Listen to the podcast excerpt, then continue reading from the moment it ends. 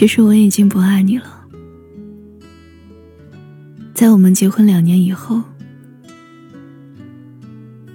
你也早就不再爱我了。在我们结婚2年以后，你明白，我了解，我们都没说出来。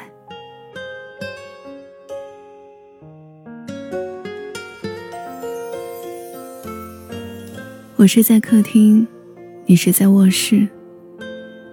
我们养的狗天天待在笼子里。你忘记了我们当初为什么要结婚，我也说不清我们为什么要在一起。去年夏天，你辞去了工作，开始学法语。你说你在北京待腻了，要去巴黎。你说这里雾蒙蒙的天让人绝望。你说这里拥挤的马路让人迷茫。但这就是北京，待在这里你天天想离开它，但当离开3天以后，就会迫不及待想回来。你的法语进步很快，秋天的时候你已经会唱我的名字叫依莲。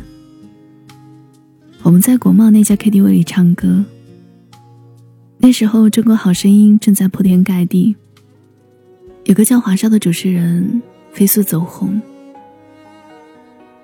我记得那天晚上唯一一个没有唱歌的人是我们的朋友作业本。你唱了好几首我记不得歌曲名字，我们彼此觉得分开只是说说玩玩而已。那天晚上风很大，北京城好像在嚎啕大哭，但无人伤心。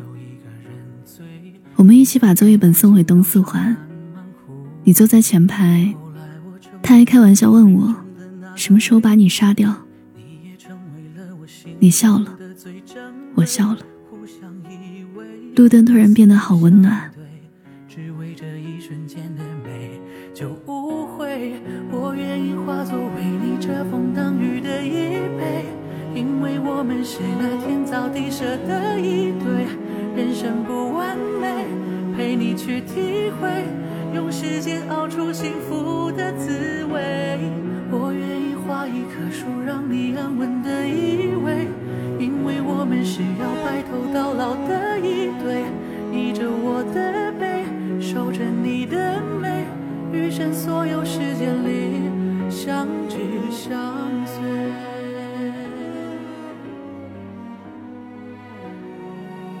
你知道我是个胖子，可你也不高，你也不漂亮，你也没有大长腿，没有大胸，你不会玩自拍，不会 PS 自己的脸，甚至你的眼睛都没有一点女人的味道。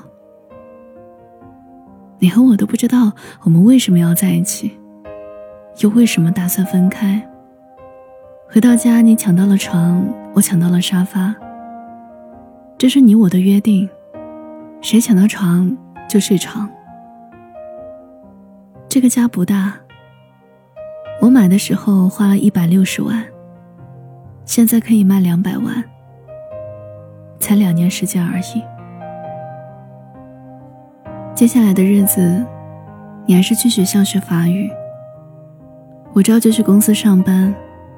我有时候会去接你，你有时候会来找我。他们看我们的样子，觉得一切正常。在每次吃饭的时候，我还会威胁你说，你要感谢我赐予你食物。你也会装模作样的合起手，喃喃有词地说，猪啊，感谢你赐予我食物。因为你不在工作，我养你半年多了。我们也会像情侣一样去三里屯看电影，也去喝咖啡。你爱吃一些奇怪的蛋糕，我抽烟。我一直以为日子会这样一直持续下去，但你的法语越来越好，已经可以看懂让雷诺的电影字幕。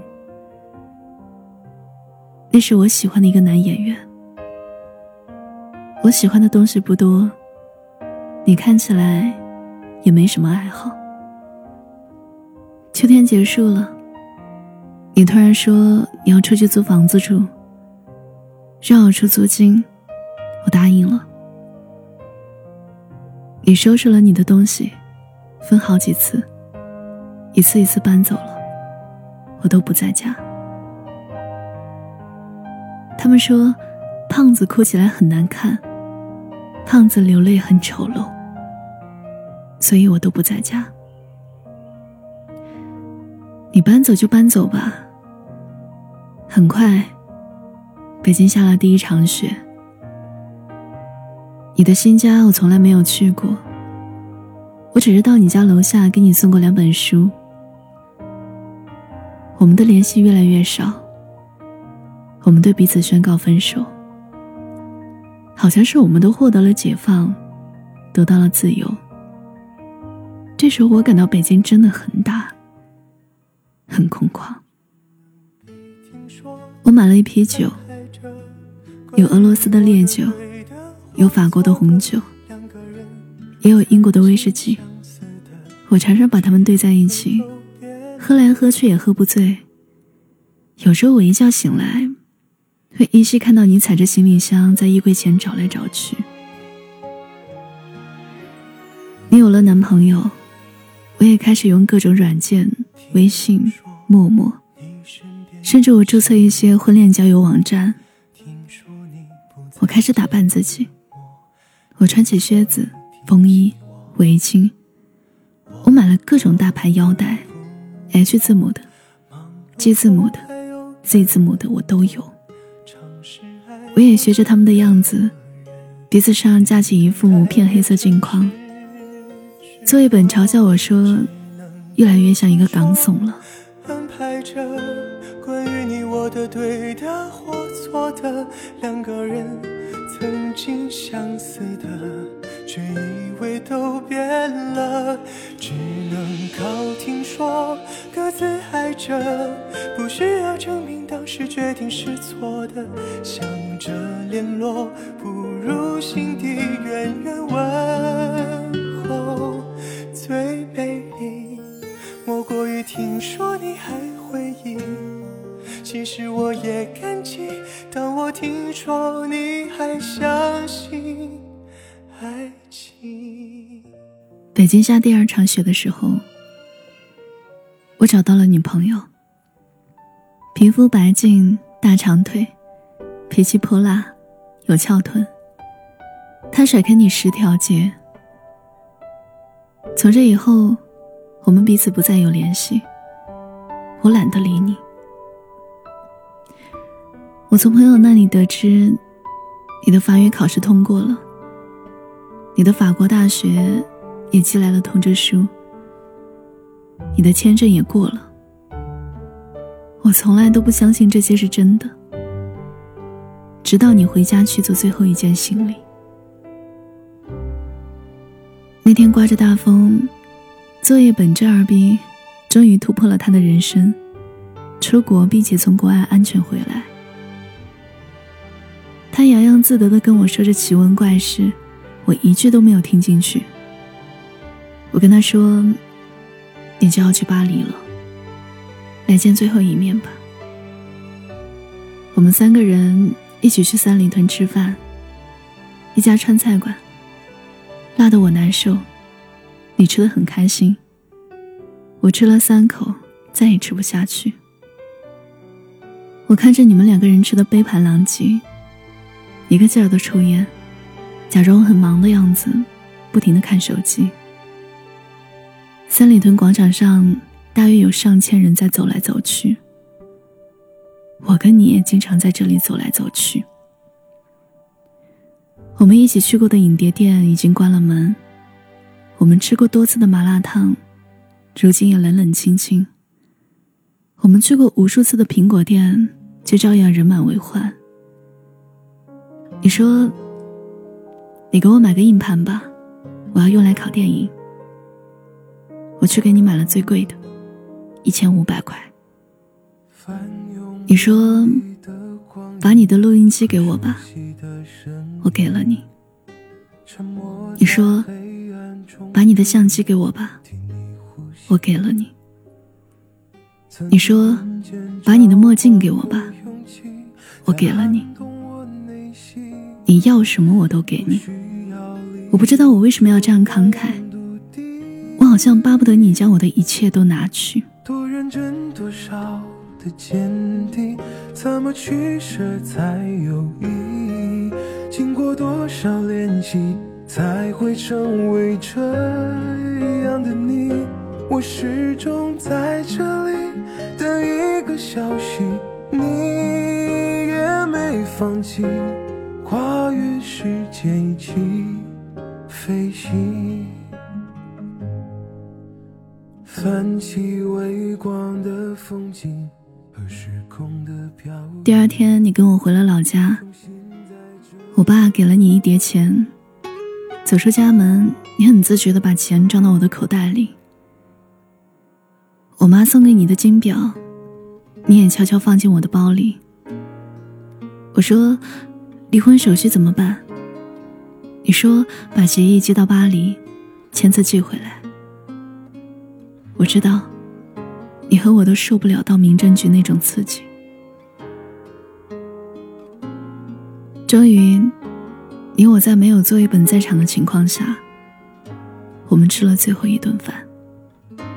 红酒对仗，两年已逝，你我相视无话。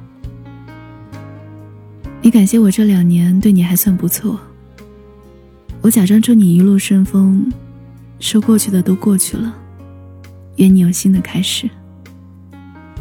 我到此时才明白，原来电影里那些感人的离别镜头都是假的，什么抱头痛哭、诉说衷肠，在现实中都是不存在的。我以为我不会觉得难过，直到这顿饭吃完，我突然发现你我都没有动筷子。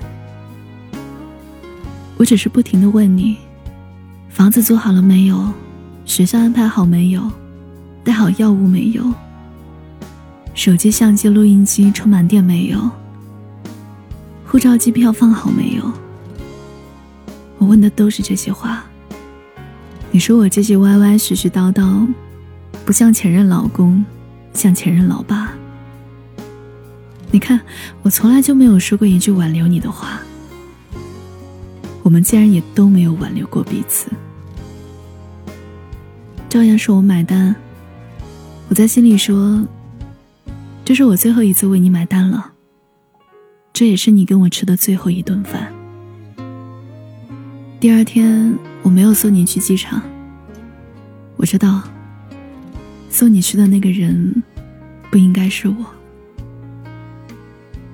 我还是去了机场，我躲在 T3 的一个角落，我想着再多看你一眼。你长得不漂亮，你没有大长腿，你没有大胸，你皮肤不白，你个子很矮，可我就想再看你一眼。无数人在机场分别，有的人拥抱，有的人挥手，有的人只是用眼神对撞一下。我没有看见你，没有伤心。机场离咱们家只有短短30分钟车程，我就是感到我突然没法开回去了。我在车里坐了好久，天上的飞机不停飞走，也有飞机不断降落。我忽然有一种我是在这里等你回来的感觉。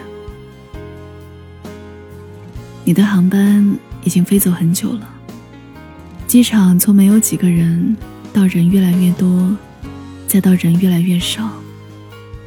太阳从东边走到南边，又到西边。我最终还是回了家。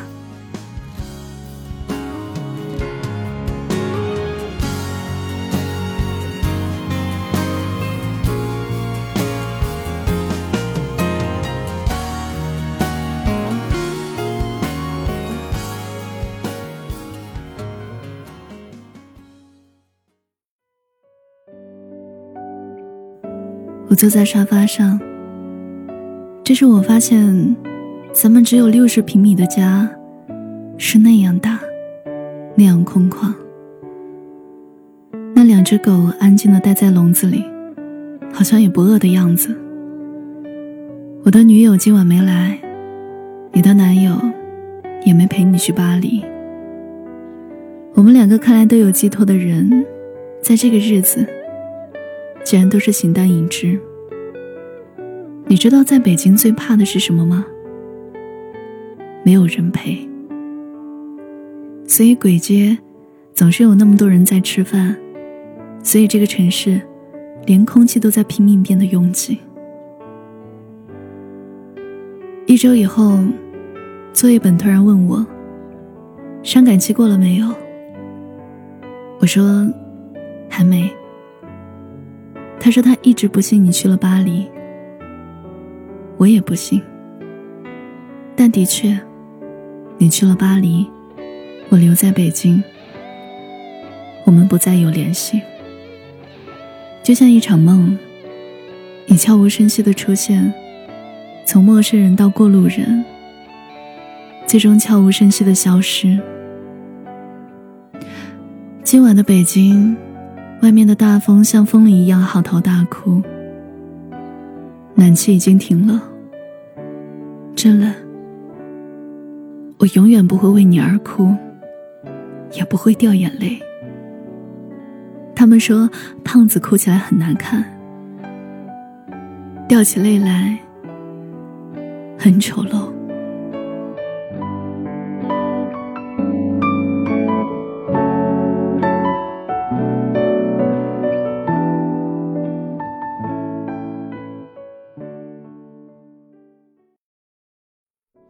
别再说是谁的错。嗨，好久不见，我是小七。你最近过得还好吗？今天讲的故事来自作业本。收听更多节目，你可以搜索微信公众号七景，就能找到我。你总以为要体会人生，就要多爱几回，与其让你在我怀中枯萎，宁愿你犯错后悔，让你飞向梦中的世界，留我独自伤悲。与其让你在我暗中憔悴，宁愿你受伤流泪，莫非要你尝尽了苦悲，才懂真情可贵。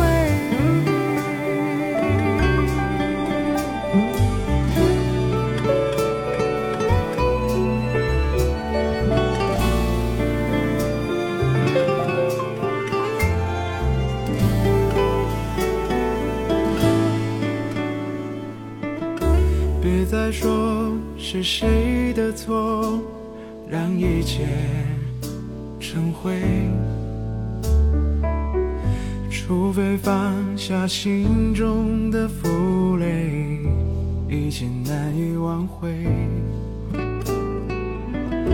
你总爱让往事跟随，怕过去。